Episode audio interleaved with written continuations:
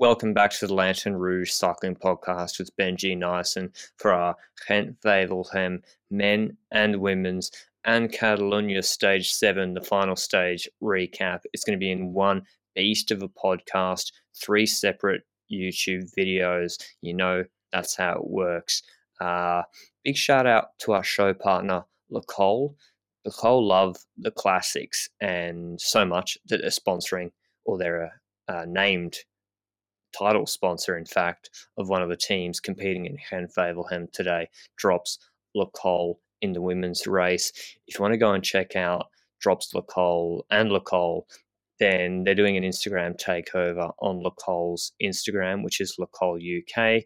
Um, pretty obvious which one it is. It's blue tick verified. And if you go into the Insta stories, you got the behind the scenes of the Le Col uh, race day at Wevelgem, which is happening as we record because live coverage of the women's doesn't start for a while. But yeah, go and check that out on the Le Col Insta. But Benji's banned me from telling you the Gent Wevelgem profile. We'll do that race first. Apparently, he has to do it because my pronunciation's not good enough.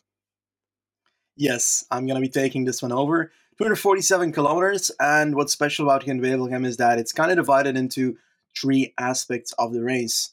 The first 140 kilometers are relatively flat, but in this area we go through the mood, and we spoke about it in the uh, Brugge de Panne recap we did. It's a section that always allows for a bit of crosswinds if the wind is uh, well placed, and today it was extremely well placed. It was kind of placed in a similar fashion as the Gent Wevelgem of 2015 at the start of today's race, so that was looking good. I was looking forward to it.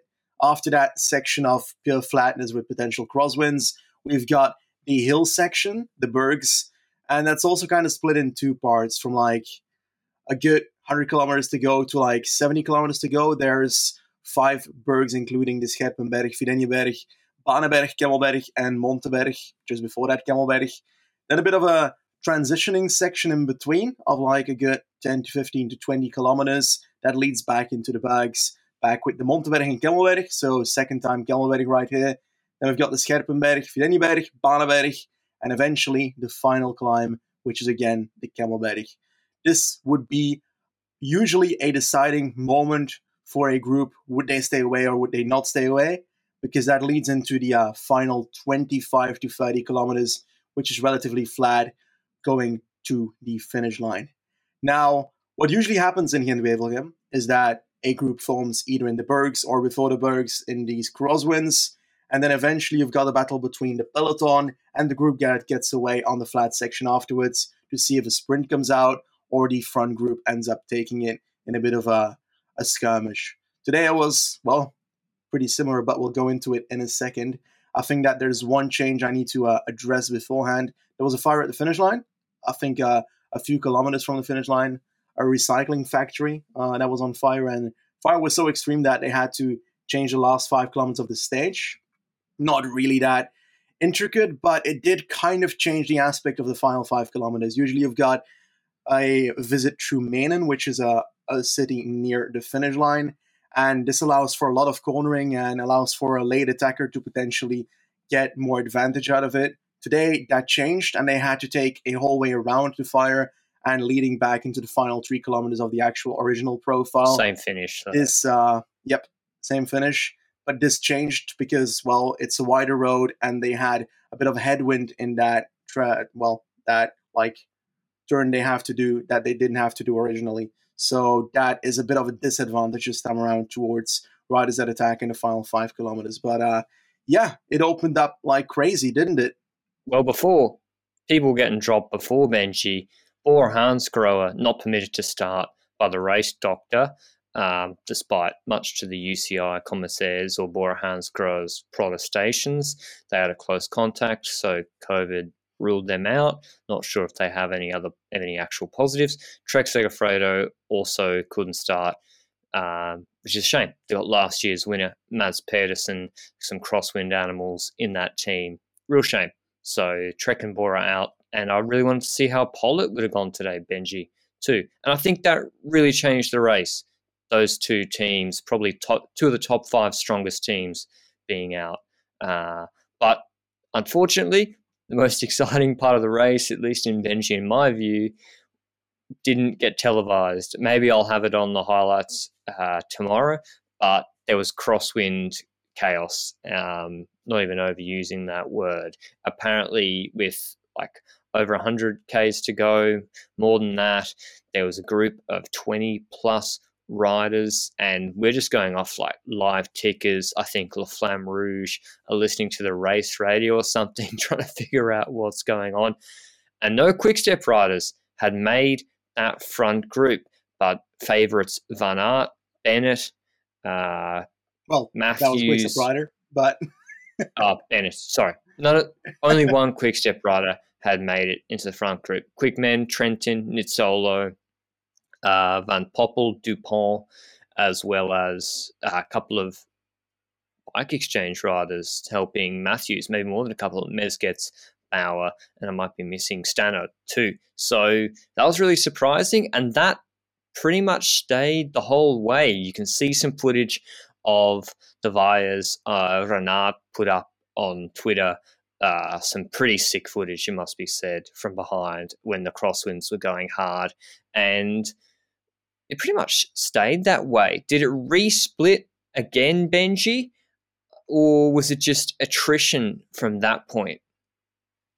It was a bit of a war of attrition on multiple fronts because you have that initial split of those 21 riders initially that got away in the peloton. I think still like 170k to go, like you mentioned, like way yeah. from the finish line like, in the moving like world section. champs. Yes, exactly. And what happened afterwards is that the second peloton, who was split in that initial split, then came together. We saw the entire part from the moment that they left this the Mouden section, so the marches we spoke about again, to relatively a good 40 kilometers before they start the hill section that was an entire chasing scene behind because that peloton was trying to catch those 21 riders that was ahead. Obviously, you had a, small break in a way that was ahead as well, but didn't really come into play today, so it's not too much uh, worthy to put attention into that. But it split again, and that was like in the last 30 kilometers before the bergs, where the peloton behind started splitting again and splintering all over in another crosswind section. And I think what ruined the entire chains from that point is that every single time that there was some cooperation in that second peloton group, something would happen that caused it to splinter again. The crosswinds twice, and then eventually when they started going to the Bergs, which, yeah, was a, a pretty special move, I think, that we can mention is uh, an attack by two quickstep riders to try and basically make a move from the peloton who was already kind of splintered on the first yep. to the front group. And it was a bit special because usually we don't see Deceuninck being uh, being the team that has to make something happen because they missed out on something. And today that was that was it completely from start to finish. They had to do it the first time on the Kemmelberg with those two rides. I think it was Stybar and was it Lampaert? I'm not Ballerini. actually sure. Ballerini, well, yes, let's try and we let's try and define the race yes. situation because this is about the time live coverage started, so we can speak with a bit more confidence about it. The gap between group, let's just say group one with the favourites, back to the group led by Quickstep, was between 50 seconds and a minute 20 for a lot of that period of time. We still have about 100 kilometres remaining. Deceuninck chasing because they are not happy with having Sam Bennett in this group. And I'll read out all the names just for completeness because that will make you surprised that only Bennett made it into this group. Bauer, Bennett, Bissegger, Bystrom, Colbrelli, De Boist, Dupont, Erviti, Fedorov, Golas, Kung, Lecroq, Lemoine, Mas, Matthews, Mezgec, Nizzolo, Rex, Rutsch, Stannard, Sutherland, Trentin, Van Aert, Van Hooydonck, and Van Poppel. One quick step rider in that group, they're, they're sprinter isolated. That's why when they hit the Hellingen, uh, and I think it was the Baneberg, we saw the quick step. I thought panicking. As Benji mentioned, it was Stybar trying to bridge with Ballerini. I think they had Naesen and Greg Van Avermaet behind, Fage des Citroën. Maybe there just wasn't much coordination. Maybe bike exchange riders are doing a good job blocking, but that 50 second plus gap to a front group that was working really well. I was like, oh, that's a big gap to try and bridge, especially when Durbridge joined them from Bike Exchange sitting on. And they got on to the Kemmelberg the first time, as Benji said, and Stybar dropped Ballerini. So I don't know whether that move was to bring Ballerini with him or Ballerini was to try and help Stybar bridge across. Very a little bit confusing and a little bit of panic for Deceuninck quick step. They then went on to the Plugstreets, 55 second gap, 72 Ks to go. Deceuninck was still behind. What are the Plugstreets, Benji? So basically, this is in a region where, well, uh, World War uh, was held, um, the first one, and this is usually called uh, Ploegsteert. These uh, these streets and this area and these are gravel sections. And one of them is, for example, the Hill 63 uh, gravel section, very uh, known hill from uh, World War. I think it's the first one. Let's hope I'm not saying this wrong, because that's uh, pretty harsh if I don't know that correctly as a Flemish person. But um, I think that they're basically just some glorified gravel sections, and it's it's not that they're going to make the biggest difference in this, but we do know from history that a lot of riders do tend to uh, have punctures on these, like Kristoff today again on the same flat street that he had a, a, puncture as well a few years ago. Mezgec, indeed, he uh, dropped out of the front group. Am I right? Yes, Mezgec punctured, so Bike Exchange were down an extra rider. They still had Bauer with Matthews and Stannard, I think. And there's no real moves to describe from Stybar with Ballerini I mean, then Deceuninck tried again with Lampaert multiple times. Lampaert was either trying to bridge across in a smaller group of maybe three or four, or he was just straight up towing that, let's call it group two, on the road. And there was attrition out of that first group of 20 riders. You might have noticed in the names I read out a pretty big divergence in ability. That's because some of the riders have been mopped up from the break that's because maybe they were just in the right place at the right time when the echelons first happened in the race. So Jonas Rutsch was dropping eventually, Rex dropping, uh, Lemoine, uh, Golas. And most of that dropping, or the next big separation, was on the second ascent of the Kemmelberg with, I think, about 50, 50 Ks to go just over. Van Aert, I wouldn't say it, it wasn't a massive attack, and it wasn't because he didn't have the legs. I think he was just trying to resplit it once again, and it was a nice move from Van Aert, and he created a 10 man group, dropping about half of that other group who became now group two on the road immediately over 20 seconds behind them. And then you've still got Deceuninck chasing now in group three. The front group of 10 riders with Van Aert was Bennett, still made it over the second descent of the Kemmelberg, Van Poppel, Vintermarché, Van Aert, Van Hooydonck. Van Hooydonck moved from CCC to Jumbo Visma this year, Colbrelli, Matthews, Stannard, Nizzolo, Trentin, and Kung. You'll notice about the composition of that group, pretty much all of them are sprinters, be it a bunch sprinter, combination sprinter, or like a classics sprinter like Trentin. All of them are sort of the guys who they back their sprint in uh, a reduced bunch, except for Kung and Hooydonck and Stannard were working for their leaders. So yeah, at that point, Benji, did you think Quickstep or the other group two had any chance of catching that group? And if not, why not? Why would that group work together so well for the rest of the race? I think there's multiple factors that led into, led into uh, the thought process that I had at that moment. First of all, the front group has basically sprinters plus Kung and Van Hooydonck. This means that, um, well, those sprinters are likely going to work together because they all want to kind of bring it towards a finishing sprint. Van Hooydonck is not going to uh, splinter it himself. He's going to try and keep it together because the more people they have, the more they can well, try and get away from the people behind. That's also one of the reasons where I think Wout van Aert wasn't going to really explode anything on either of these clans because the more people he has at that moment, the better the situation is for the uh, Postberg section. And I think that that is one of the factors. Just the fact that sprinters are there, they're going to try and work together.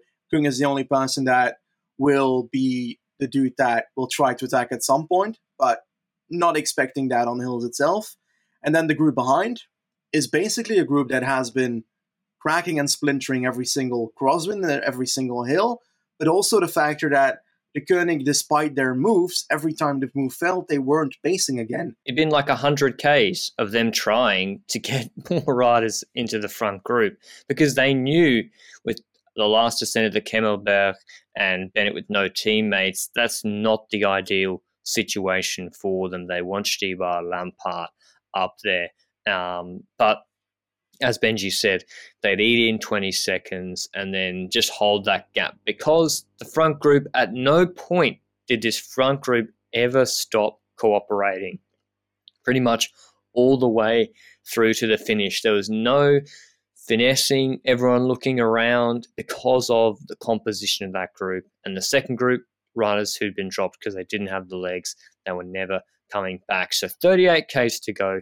45 seconds from that group of 10, mostly sprinters with the race favourite Van Aert, back to group two, and then more back to the Deceuninck Quick Step, Naas and Van Avermaet group, probably over a minute at that point. Three Ks to go into the Kemmelberg. They line up. Trentin accelerates at the bottom and we'll talk about Trentin, I think, afterwards. Van Aert then counterattacks over him, but not a full like him and MVDP going head to head attack on this last climb. It's more just an acceleration. Then it started dropping, but not completely distanced. Him and Colbrelli were kind of fighting to get onto Wout Van Aert's wheel. Van Hooydonck was just distanced over the top. Deceuninck, they attacked on the Kemmelberg in that third group and they were at a minute still at that point. Sam Bennett, whilst he made it over with that group, they had 33 Ks of flat road to go, 48 second gap, and he started vomiting on the right hand side of the road like a lot of liquids. So, um, yeah, maybe he had minus 0.0% in the bidon accidentally or what happened. But obviously, that big effort cost him and he wasn't feeling too good. And yeah, I mean, there's really not much more to say for the next 15 kilometres.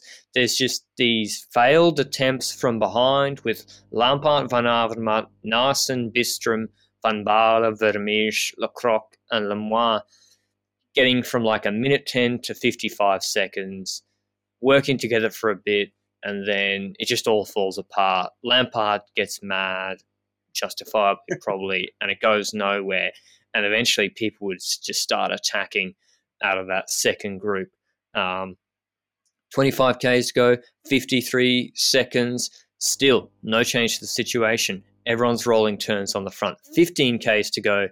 Aert rolls his turn, Van Hooydonck rolls over him, and then Van Aert loses his wheel. Van Hooydonck looks under his left shoulder, doesn't get out of the saddle, and then kicks, changes up a gear, accelerates really hard in the saddle, almost imperceptibly, drops Bennett and Van Poppel on this flat section. Matthews just hang on, hangs on, and then we have 10 Ks to go.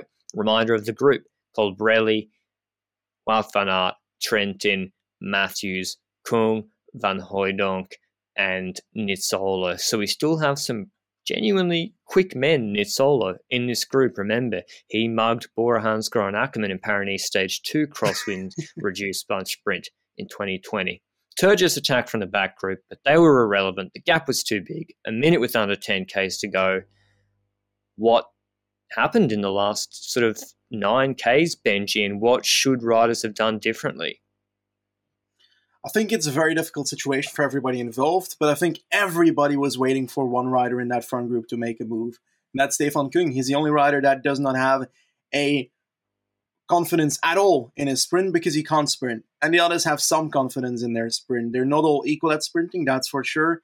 But Stefan Kung is definitely the rider that everyone was expecting to attack. And I'm afraid that the other riders knew that as well because he obviously was in typical echelon formation, just like everybody in that group, just taking its turn the entire circle around, loop by loop by loop. and they go into the section where that is not the original parcours. So for like three kilometers, they go onto a wider road with a bit of a headwind. And then the issue is that it's harder to get away from that group. It's not an ideal section to attack. So that's also not benefiting anyone in that group to make that move. And we noticed at a certain point that I think it was with, I think, four kilometers to go or something, four, four and a half kilometers to go, where um, was trying to put himself at the back, and then he got moved into having to do the loop again, and he tried very fast to do that loop. So it was like it was so like phoned in that he was gonna try something because not a single one had taken that that entire relay turn so quickly. Then Kung at that very second. So Kung took that took that loop and was trying to get to the back as fast as possible because you can't attack from a position that is ahead of people because everybody will see it. So he was trying to get to the back, but one man was ready, and that was Nizzolo. Nizzolo was like, no, no, no, no, no, no, no, you're not getting yeah. behind me anymore. I'm going to sit in your wheel. And Nikung was like, oh shit, now I've got a problem. But he still tried. He still attempted his attack at that moment which yeah, I don't think you can really blame. I don't think there's much else you can do as Kung in this situation. He had to try. Yeah, he had to try something, and he tried to attack on the left Nizzolo directly on his wheel. He knew it was coming, and he was there. Matches in the wheel of Nizzolo. The rest was kind of ready because it wasn't really the most powerful attack. And then one of the riders at the front moved to the left, which kind of ruined the entire attack by Kung. And then it was like, should I try again? I'm like, past everybody now. But was like, okay, I'll just sit in the second wheel because this ain't going nowhere. And this leads into the last yeah. two kilometers with just Nathan van Hooydonck moving to the front and basically bringing Wout van Aert on a throne to the finish line because, well, bringing all the sprinters on, on a throne to the finish line then. And nobody else really made a move anymore. Do you think that anybody else should have tried before we went to the final sprint? Trentin, maybe. Um, but I mean, what can you do? You might be costing yeah. yourself a top three, most likely, by doing that and yep. that's pretty much what happened with Kung. Van Hooydonck, unbelievable today, closing down Kung before Kung had even got past his back wheel. Yeah. Shut that down ASAP. Really, really strong. I thought they might have attacked with him because he looked so good and maybe to force the other sprinters to close, but they backed Wout van Aert for the sprint 100%. Uh, Van Hooydonck leading them out into the last 500 meters. This group of Colbrelli, Trentin, Matthews, Nizzolo, and Van Aert. Kung was second wheel. He just did a lead out, just because I guess, into the last 250. Then Wout Van Aert kicked off his wheel, third wheel, straight through the middle, gapped everybody, immediately put a big gap into them, and I mean, it was a very, very easy sprint victory for Van Aert. He posted up with like 25 meters to go. Van Hooydonck was celebrating behind him with 25 to go, Ks to go as 25 Ks. Yeah, probably there were as well, but 25 meters to go. Nizzolo was coming round, but he was started too far back. He came second, three Italians after Van Aert. So Van Aert, Nizzolo, Trentin third, Colbrelli fourth, Matthews fifth, Kung sixth, and Van Hooydonck seventh. Matthews seemed to be having issues with cramps or something. We thought he might have been playing, but maybe it was legitimate in the last five Ks. Then I'm looking at who came out of the second group. I know Turgis attacked Benji, so I think it was Van Baarle, Turgis, and Gianni Vermeersch, 8, 9, 10, and then not sure of the results after that. No quick step riders in the top 10 of Gent Wevelgem Benji. After E3 Harelbeke dominance, some people won't be getting their uh, their soup from Patrick Lefevere this evening. yeah, but uh, I think that it all comes down to one split second, the second that the initial echelon got formed with yeah. Wout van Aert in it. And I think that is the only moment in this entire race where they can really blame themselves because afterwards they had to run behind everything that was happening. They had to try and fix what they lost with that initial move, and they couldn't do it, which means that the initial crosswind devastated their race, and no one really wanted to help. The funniest part I find Ineos because well they made the initial echelon, and there was one rider in it, Mikel Golas. yeah, so I, I, don't know they, what their plan was, but I think it didn't work. I know. Yeah. They're like, we're just going to just blow this race apart and then not get Van Baarle in the front group. And Goldust got dropped on the van Aert acceleration on the second Kemmelberg. Um, Van Hooydonck, Benji, we spoke on the Jumbo Visma preview pod. We said he was obviously signed for this reason to help Aert and shore up Jumbo Visma's team in the classics. I got yep. to admit, I didn't see this sort of performance coming. This was really, really strong to have to be the only team with multiple riders in the front group supporting Wout van Aert. It it goes to show what a difference it made. We could have had a different race today where Wout van Aert's in a group, front group, with Kung, Lampaert, Stybar, and Senechal, and that would have been big problems. And that's what we've seen before. But today, completely the opposite. And van dominated this sprint. And Jumbo Visma, I'll say, just had the race played out perfectly. Apparently, van didn't go full on any of the Kemmelbergs because he didn't want to drop Van Hooydonck. He's got like that 30k flat run into the finish. You don't want to be closing down moves all on their own. Do you think the presence of Van Hooydonck even prevented too much happening in that last 30 Ks? I think it certainly boycotted the attacks a bit more than last year because last year we had a situation very similar, but Teunissen dropped True, from yeah. that front group in the last 30 kilometers, something like that. And that allowed for more attacks in the final section with Van Hooydonck being here, knowing that he's a pretty good flat rider. He's got a time trial, so he can he can do this. He can counter stuff in these flat sections, and um, we might be underrating his history because like he had a few off years, I'd say, but I think in 2017 I could be completely wrong, and it's so sad that I'm wrong about this. But when Oliver Naesen became Belgian champion, Nathan van Hooydonck was second in that race, and um, he did that also being the sole rider of BMC in that group all over the cobble sections with the best cobble riders of Belgium that day. So, yeah, certainly a rider that can ride cobbles, that's for sure. And I'm happy that he's again on a level that he's displaying stuff because last year it wasn't really the case. And I'm just happy because he's also a fellow pro cycling manager player. So, highlighted. Yeah. Oh, really? But um, next to that, yeah, just an awesome ride by the dude. And it it all comes down to the initial echelon again. I think that it's easy to say that oh they had a better team today. Yeah, Jumbo, I think that they had a better team, or perhaps than last year in the sense that one of their riders could stick in the last 30 kilometers, but they also had the I, I can't call it luck, but perhaps the cleverness to be in the right position when that echelon happened. And when you have two people instead of one person in that echelon, it changed a lot, and that's displayed by Van Hooydonck here. It could just as well have been for example, Trentin with Kristoff, and then one of the two, well, they probably wouldn't work for each other, I think, but still. yeah. Yeah. You, you get the gist of it. We we don't need to say Jumbo Visma's classics team strength problems are completely fixed. Really great day today, but we saw at Harelbeke the opposite of that, you know, just a few days ago. So um, I know he had the puncture well on art, and that kind of stymied his race. But still, it's it was really good today, really good to see, and a big win from Aert.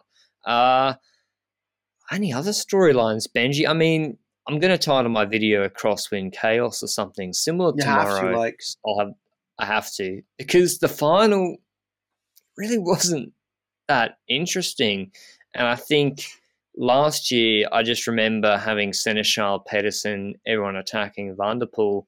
Here's a hypothetical for you that we maybe might put on the LRCP Shorts YouTube channel once it exists. If Van der Poel was in this front group with Aert, how does that change the complexion of this final 25 kilometers? It would depend on whether Van der Poel would be in it alone or would have a teammate. Because if he is there alone, he tries to explode it even more on the last Kemmelberg which makes sure that yeah, the group exactly. doesn't stick True. together.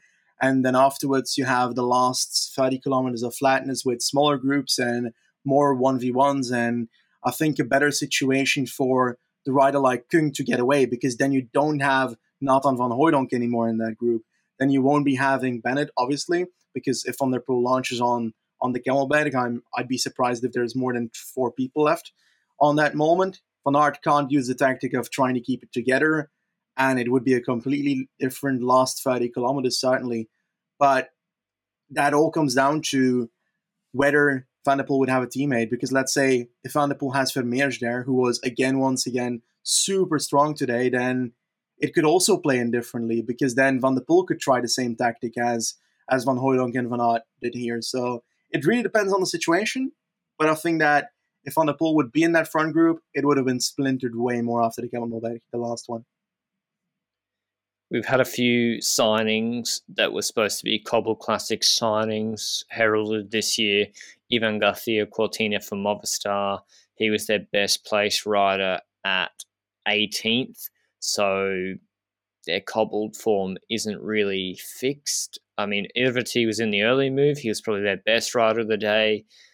Same goes for Van Avermaet to AG2R Citroen. And I know once you miss the split, it's hard to have a good race from there, but it was similar issues at Harelbeke. Do you think they need to just go into these races, Benji, with Naesen and Van Avermaet, not having them as like a dual threat, but just be like, pick one and the other one has to work for the other? Um, I think that the situation they were in today is difficult to judge because it's all coming down to the initial echelon.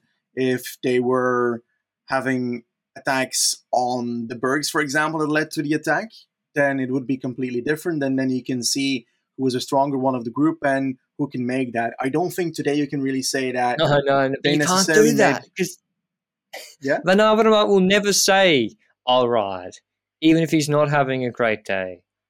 Exactly, but I, I was coming down to the point where obviously you need some kind of priority, but those riders also need to be honest about it in the race. And that's an issue if Van Avermaet doesn't want to say, oh, I'm not that great today. I'm going to ride for, for Naesen here. That's an issue. And that's the big difference I see between the likes of an AG2R and the likes of Deceuninck today. Or like most importantly at E3, where I think Deceuninck, if one of their riders is not feeling too well, he just phones it in and he says, okay, we're going to try and make someone else of the team win because it's not the individual rider that does it, it's a team. And I think that the AG2R team has the opposite opinion at the moment in the sense that it feels like they are riding for themselves instead of the team. I love how Astana Premier Tech straight up don't have a cobbled team. They had three riders finish, and the best place, the best place was sixty first. And we said in the preview, like they literally don't care about the cobbles and have no one to ride them. But Ardennes, pretty solid stage hunting. Yeah, but pretty solid. Yeah. When it comes to uh, Ronde van Vlaanderen, they were planning to ride it with both Lutsenko and Fuglsang, but I read yesterday that the plans changed and they both won't be riding it. So again, no team there for them that day. Really? Okay. Mm. Right. Yeah. They're focusing on the Ardennes. Anyway, Gent-Wevelgem finished today. That was our recap. We have Dwars door Vlaanderen in a couple of days. Wednesday, I think, continuing the Cobble Classic action. Stay tuned now for the last stage of the Volta Ciclistica Catalunya, stage seven. It's the classic Barcelona circuit, Benji. Five laps of the castle of Montjuic circuit. It's a nasty little climb with an 8% kicker in the last 700 meters, maybe even steeper at 12, 14% pinches at points. A short stage, though, 134 Ks. It started and was over before I could believe it. it was great for me. It was on before America even was awake. That was great. It's before good scheduling before Gent-Wevelgem. Pretty pretty innocuous first half, but that circuit's hard and it's always the GC riders or a break winning. It's not possible for a sprint, um, and you've got to be a pretty strong breakaway rider. Uh, I said Valverde or Woods type rider yesterday. I think Benji said Thomas de Gendt. And yeah, the race situation was Thomas de Gendt and Mohoric. Mohoric, he's got to have been in six breaks this week at Catalonia. Up the road again. They had a big gap on, oh, not a big gap, sorry. They had a minute plus gap on a larger break group containing Marc Soler, Valter. Luis Leon Sanchez, Valter in that group as well. And then behind them was the peloton, and this is with like 30 Ks to go or say.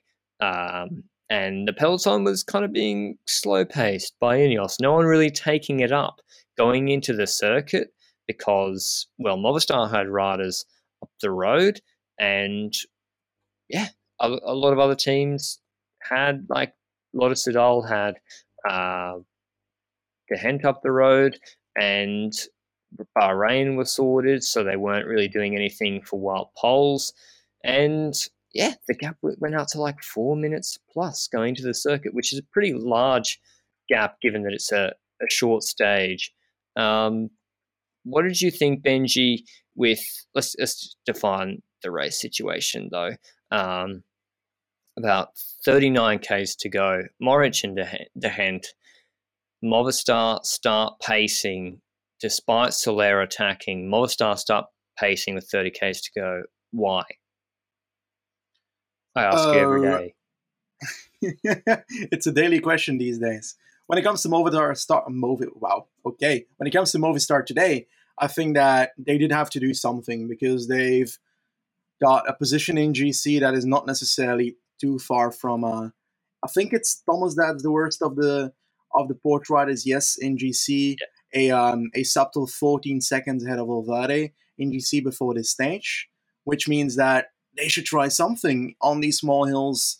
Valverde can try and put in a bit of an attack somewhere or try to gain at least those 14 seconds. It's going to be really difficult. The parcours doesn't really fit it, I think, personally. I've never really had confidence in gaps for GC today. And um, while eventually the Movistar um, movements, they were a bit in start stop motion in the sense that yeah. they came to that Montjuic climb and they had one attack with Valverde at some point, and that was yeah. easily countered by Yates himself. And I think Thomas was pretty fast to respond. Richie Porte was like uh, 20 meters behind in a bit of a chasing section, but they came back together because the Valverde will not be pacing with Yates and Thomas in his wheel if he wants to drop Thomas. But he, uh, he could also try to drop Porte. But I don't think the situation was leaning towards anything of that happening. So I think another move by Mas happened on one of the next uh, circuit climbing sections, and didn't really go too far anyway. I I was mainly looking forward to seeing who of the front people were making it because, well, yeah. when it comes to the end and Mohoric, uh, I think that there was some very interesting breakaway dynamic there because they found each other so perfectly in their breakaway that I think Mohoric kind of he semi gave Thomas de Gendt a bit extra today in the sense that he allowed him to come back after every descent because Mohoric if you don't know Mohoric yet, pretty sure we've spoken about him quite a few times. He is the best descender in the world because he's very aero and his cornering in these very wide bends is so so good to the point where Thomas rider that can descend is being put on like 20 to 50 meters every single two kilometer descent which is just crazy because they come to the bottom of that descent and Mohoric looks behind and is like, I should wait because we're better off together for now. Yeah. But I think this became a problem because he did it every single descent. He started waiting. Well, it was only the problem for him, Benji. Mm-hmm. It was only a minute gap the whole time to the group behind with yeah. Bouwman, Soler, Luis Leon Sanchez. And that pressure behind made him think, oh, I, I really don't want to be going solo first at 30, then at 20. He's like, oh, it's too early for me to go solo. De Gendt's a nice engine. He works seamlessly in a two up breakaway. And that's why he, he waited up every time. Now, I think, did he need to sit up and wait up? Or could he have just ridden threshold and made De Gendt work a bit harder? Yes, the latter. I don't think he needed to sit up the way he did, especially as why take like why bang the descent so hard and he was like a bullet down this descent there's the last right hander that he came into like 15 k's an hour quicker than Hent but then just sit up i mean maybe just loves going quick Ricky Bobby want to go fast uh, as benji said second group behind soler accelerating dropping Luis Leon. Same time, 25 Ks to go. Movistar pacing on the climb with Enric Mas. Um, it doesn't really make sense. It's like Valverde should have been the priority. I said in the video I uploaded today, get Valverde. Well, they'd already thrown the stage win away when they entered the circuit with a five minute gap by not pacing beforehand. But yeah, get Soler to help Mas and Valverde, but they were never going to catch that front group. Stage win was definitely up the road. We'll talk about that first. Eventually, Bouwman for Jumbo Visma tried to attack and get across to De Gendt and Mohoric. He never really got too close. He even got brought back, I think, by the group chasing Attila Valter in that group. Five and a half Ks to go. Thomas de Gendt with that last final climb, he knew Benji. He knew the whole time. He hit Mohoric with a big attack on the steep section, and Mohoric literally was out of sight straight away. Didn't even respond. yeah. Three Ks to go. He's gaining two seconds every second. It's not even possible. And Thomas de Gendt soloed away with a vintage stage from the breakaway. Another World Tour stage win for him at Catalonia. He has won so many Catalonia Five. stages. It's outrageous. Um, yeah, what are you saying, Benji?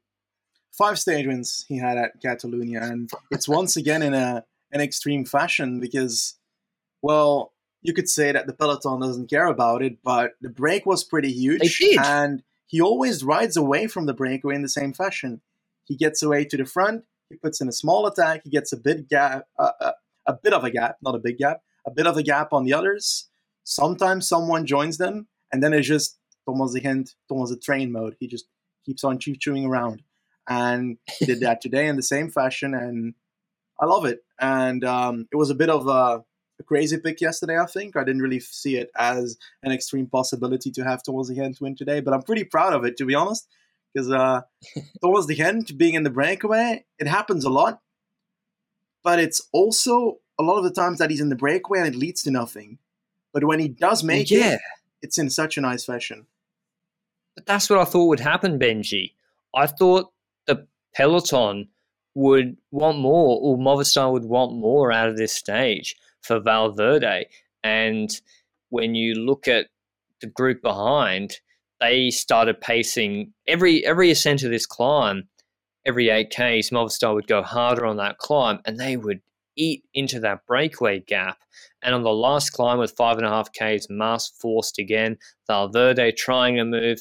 Geraint Thomas pulled the um, you better call an ambulance, but not for me on Valverde and started like pacing and attacking him in the saddle, almost gapping Valverde. So yeah, Ineos, and we saw this, Thomas did the same strategy on the fourth stage, the last mountain stage.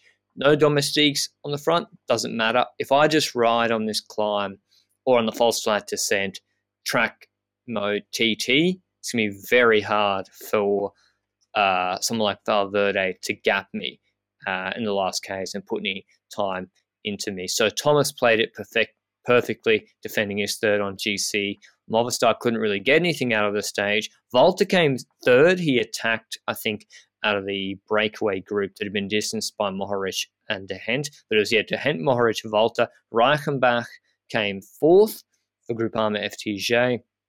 Valverde, he actually beat Valverde in the bunch sprint uh, behind. Wood sixth, seventh, Hirschi. We'll talk about him in a second. Almeida eighth, Adam Yates ninth, Champoussin tenth, and then a whole bunch of GC guys all in the same time. No GC movement. Adam Yates taking the GC with Porte and Thomas second and third. Ineos one, two, three. Disgusting. And it goes to show if Val, if Movistar had just kept the break in decent shape going into the circuit, they ate three minutes and 20 seconds into it in like 25 kilometers.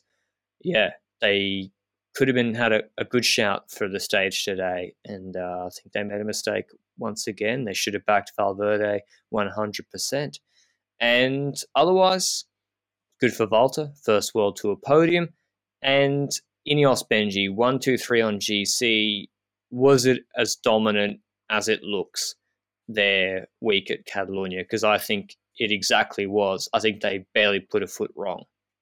Yeah, I don't think they can do much more than than they did here. I think the only mistakes they made was really getting that 46 breakaway out there and having to chase that the entire day. Oh, but true. then again, it's a bit of a gamble. You know, you can't you can't really see that coming. That after 12 man group, that is going to be a 46 man group. But in the end, we knew that Yates was one of the favorites here. We said at the um, time trial that GC was a lock for him, and it was all about filling up the rest of the top three spots with other Ineos riders, and they they turned around on the mountain stage and did exactly that. So pretty uh pretty predictable race, but also a very very fun race. I really enjoyed it, and it's one of those races in the in the um, earlier part of the season that sometimes has me more interested in than, for example, a Tour de Suisse or a Dauphiné. And I don't really know why. I think it's because it's less the people that you see in every Tour de France.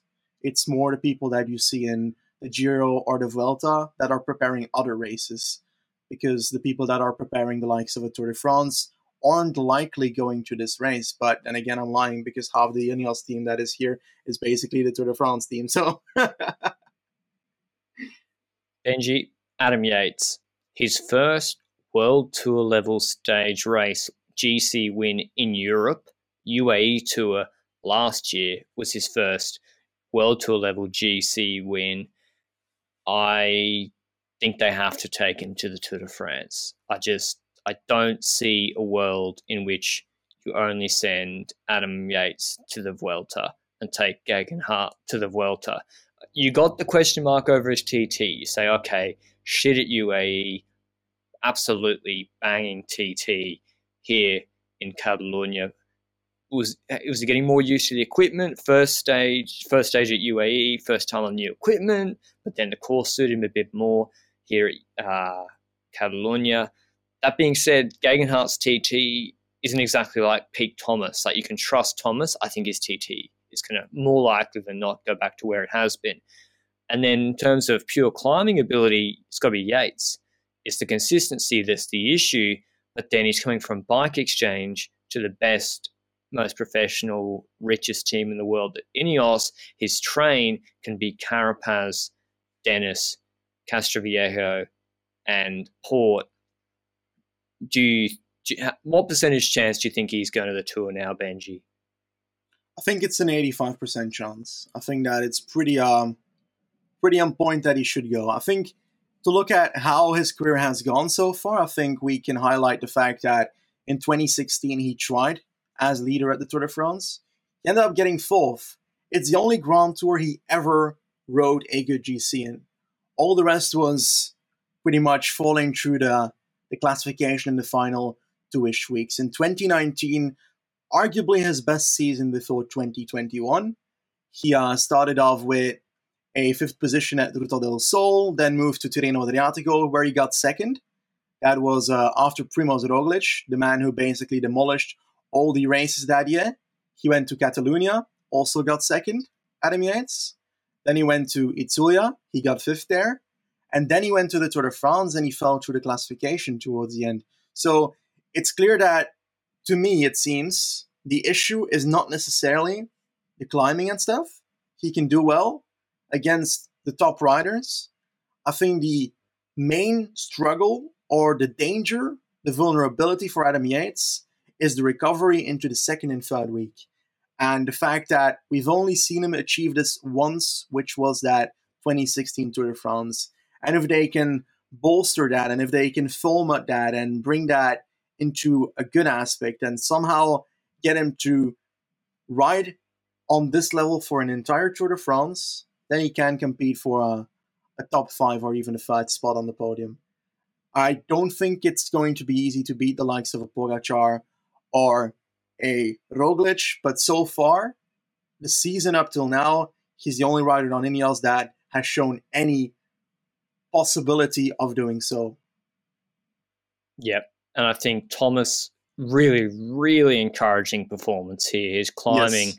way better than I expected. It's actually his TT that I'm like, bit weird, that TT result. But then he's coming second and third. He's climbing like he did in 2018. So that's more encouraging. because the watts must be there, and that's got to convert back to the TT at some point. And I think Yates, Yates, Carapaz, Porte, Thomas, it's the perfect. They complement each other perfectly uh, against Pogacar and Roglic, and I just for the tour, the sort of climbs they have, I just think Yates is more of a threat than Geoghegan Hart. Maybe they take Geoghegan Hart too, but that's my view that it would be insane to me to not take the guy who was pressuring Pogacar on a record time of her feet a month ago, coming second on GC in the UAE when he lost. The only time he lost was in the TT on his first TT with the new equipment, and then the guy who just absolutely flattened Catalonia and didn't. He looked so dominant at Catalonia. Great TT, climbing record on stage three. I just you can't leave that guy out of the tour team, in my view. But that's our Catalonia recap. The Ineos choo choo, they heard us maybe talking a bit of shit about the aero base layers, so they came out and hit us with a one, two, three in GC and shut us up. So, yep, that's our Catalonia recap. We'll now move forward to the Gent-Wevelgem women's recap now. So we got to see a good portion of it. Well, pretty much all of the main action, which you couldn't say for the men's race, at least the last 40 kilometers, and a similar profile for the last 40 Ks. As with the men's race, I'm barred from going through the parcours. So why don't you run us through it, Benji? Okay, so basically the differences lie mostly in the bergs and the length of the overall race, of course. In the women's race, we've got 143.5 kilometers being ridden, of which the first 61 ish are flat, and then we start the first section of hills. We start with the Scherpenberg, Vidaigneberg, Baneberg, Monteberg, and Kemmelberg. So that same like couple of climbs we have in the men's race following each other. And then we go towards those uh, black streets, all three of them, and eventually this leads towards a last time the Kemmelberg and the Monteberg. So we don't have like 10 to uh, to 13 or 14, whatever it is in the men's race. Bergs, we have like uh, roughly, uh, I'd say, seven, if I can count correctly, yes. And then basically it's uh, a good 31 ish kilometers from the last top of the Kemmelberg to the finish line, which is similar uh, trajectory of the men's race. So, same story with the fire, have to do uh, a kilometer and a half extra, which led to a bit of confusion when it comes to the ticker at the left top of the race. But in the end, we all roughly figured out how the race was going. But did we see anything uh, anything similar to the men's race in this race? Did we see, for example, uh, echelons opening up, or did the race take a long time to really open up? Yeah, I think that last ascent of the Kemmelberg had everyone really concerned, and on the Ploegsteert, there's nothing happened. Um, yeah, nothing really happened. It was a large group of like 60 plus. Even on the Monteberg before the Kemmelberg, nothing happened. And it was only when Elisa Longo Borghini, with 37 Ks to go, attacked on the climb of the Kemmelberg. And she's in a purple jersey as the leader of the women's world tour rankings. So that's really annoying because she's actually normally usually easy to pick out in the Italian national champs jerseys. So just another purple jersey. Love it. Uh, and she got joined by a pretty select group Kopecky, Vos, Cavalli, Van Dijk, Peters, Niewiadoma over the top of the Kemmelberg. And I thought, ooh, when usually in the women's races, when a group this strong with the favourites goes, it's pretty hard to bring them back because no one will chase from behind, but someone chased. Um, I think it SD Worx wouldn't have been too happy with that uh, that group. They only had about ooh, 12 seconds gap at most, and they had a group of 13 or so chasing them. And they weren't working well together. Vos wasn't working. She sat on and then attacked on a short rise. Then she got closed down. Then they all looked at each other. And so eventually the groups came back together, a group of 30. And then it was Anna Henderson. Anna Henderson attacking Benji on Jumbo Visma. They had multiple riders in the group. They had Vos, who they'd back in a quick finish. And I guess they were getting on the offensive against SD Worx, Canyon SRAM, and Liv Racing. What was the gap Anna Henderson got? It was pretty healthy at one point. I think it went like over 20, uh, 20 seconds at a certain point. And yeah, uh, I, I don't know how like the maximum time she had, but eventually uh, it started faltering again and the gap started closing down again once the group behind started working a tiny bit together. Because obviously, if one person has a has the attack and going, then the others are not going to be super happy about that. And this is also just after, uh, well, you said it, after the Kemmelberg, which means that all the people that dropped on the Kemmelberg that are behind, perhaps a decent sprinters, but couldn't follow the front group on the cobble section, they try and come back and groups form in the back and groups come together and those groups that come together they find cooperation and they come back together with the second group and that second group becomes larger and then the second group can easily well relatively easily catch back on to a rider like anna henderson at the front but i think the race basically came back together afterwards and it was not until uh, a moment where i thought this is pretty relaxed and then suddenly boom everybody started panicking because i think it was was Trek it Racing? tried to split no. it. Yeah, yeah, correct, correct, correct. Trek So- Segafredo. that gap to Henderson was a bit of a false. Yeah, like they were clearly letting her dangle at 20, 25 seconds, and then Trek assembled the troops at the front with Van Dijk, Ruth Winder, Longo Borghini, Dijkman, and they started trying to split it again. They put it in the gutter and they were rotating those four riders within each other, and they did, in fact, split the group and yeah, put the peloton behind them. They were joined by Peters and Majerus from uh, SD Worx, Guazzini, Balsamo. She's quick, Balsamo, and they caught back up to Anna Henderson. But then I think Deignan, she let the wheel go, or Bo- Lo- Elisa Longo Borghini attacked with the other Italian, Soraya Paladin, for Liv Racing and because I always get confused between Liv Racing and Canyon SRAM, but particularly because Canyon SRAM used to ride Lives. But yeah, I thought Paladin would have been sitting on Longo Borghini pretty much the whole time, but she was working with her on and off to the best of her legs would allow her to. 15 Ks to go. Longo Borghini has a 25 second advantage over the bunch with Paladin there. Now she's got Deignan, who was very quick in the finishes last year, but maybe not against sprinters of the caliber of Vos. Uh, she beat Vos in a small bunch sprint, but then there's Kopecky here too. It means Van Dijk can sit in. It means SD Worx have to burn riders. I'm not sure where Jolien D'Hoore was at this point. Obviously, we don't have Van der Breggen and uh, Van Vleuten here. It's more of a contenders with sprinters like Balsamo, Bastianelli, Sarah Roy, Emma Norsgaard. Also, different jersey for Norsgaard, leader of the uh, U23. Not no Danish national champs jersey. Don't know about that either. So it was a good move for Trek. It meant they could sit in. It meant that all the other teams, pretty much the purples, had to chase. And particularly with Niewiadoma and Cromwell, they were the ones uh, chasing the hardest, even though they didn't really have a sprinter. I don't think uh, Niewiadoma was their leader. So that was a bit curious to me. I guess maybe if they didn't chase, no one else was going to bring it back. And can you describe what happened with the kilometer banners? Because I got confused with the graphics. It said it was 3Ks to go. I measured a 12 second gap on the road, but then there was this motorway, Benji. Describe, can you tell me how actually far was there to go at that motorway overpass?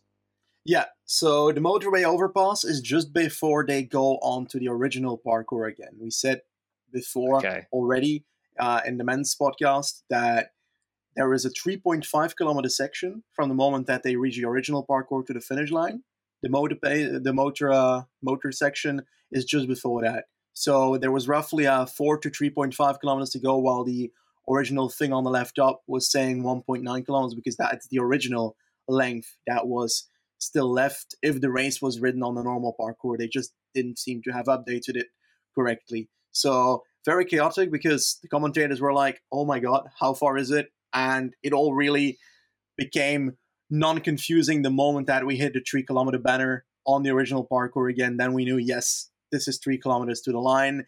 We still had a gap, and it was counted at 24 seconds at a certain point. Like a hand counted it to 16 seconds, so it wasn't really correct what was showing when it comes to seconds either. So we have to kind of guess. But I think b- between like two kilometers to go and one kilometer to go, the gap between the peloton and the two riders at the front, Paladin and Elisa Longo Borghini, it wasn't really coming too much closer because you've got the situation where the teams that have sprinters, they're trying to move themselves to the front. And it was not until the winner of E3. No, it was it wasn't E3. It was the Redox. My bad. There's no E3 for women. Uh, the winner for Redox, uh, Grace Brown, came to the front to set up Sarah Roy. Yeah. That we had someone actually chasing. and really powerful move by Grace Brown, moving the team forward. And uh, well, that led in the sprint. And I'll let you talk about it. Yeah, so I think the plan for Trek was a good one, but they got very unlucky because the way I saw it was attack with Elisa Longo Borghini, she could win. If she gets brought back, you can attack with Ellen Van Dijk, force other teams to chase, and hopefully Deignan, who'd been marking a lot of moves, can then contest a messy, reduced sprint. The problem was Elisa Longo Borghini got caught just at the wrong time. 500 meters to go to the finish, so she's obviously not winning, but it's also too late for any counterattacks because the sprinters trains and teams are pretty much assembled. And that's what we saw on the right. Well, there was a move on the left hand side. They come into about 200 meters to go. It's still a very large group. There's not been really. There's not time for any other attacks, and they've all spent their biscuits trying to bring back Longo Borghini and Paladin, who I thought were going to be caught at 3Ks because Paladin was cooked.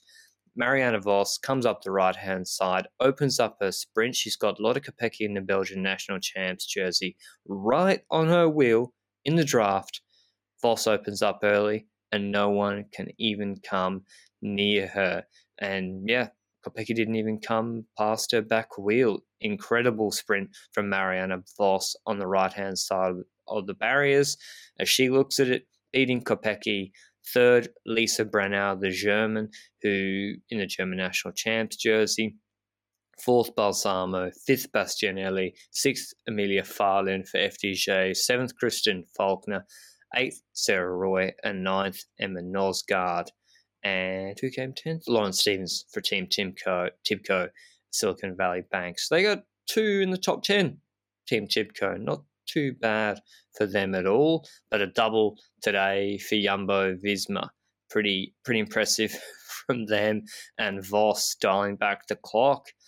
I mean, I'm trying to think of what other teams could have done differently, but really, Benji, Trek could have done something differently. I um okay, like When? the situation when the echelons happened, when they made the echelon themselves, I think they should have done dif- things differently there.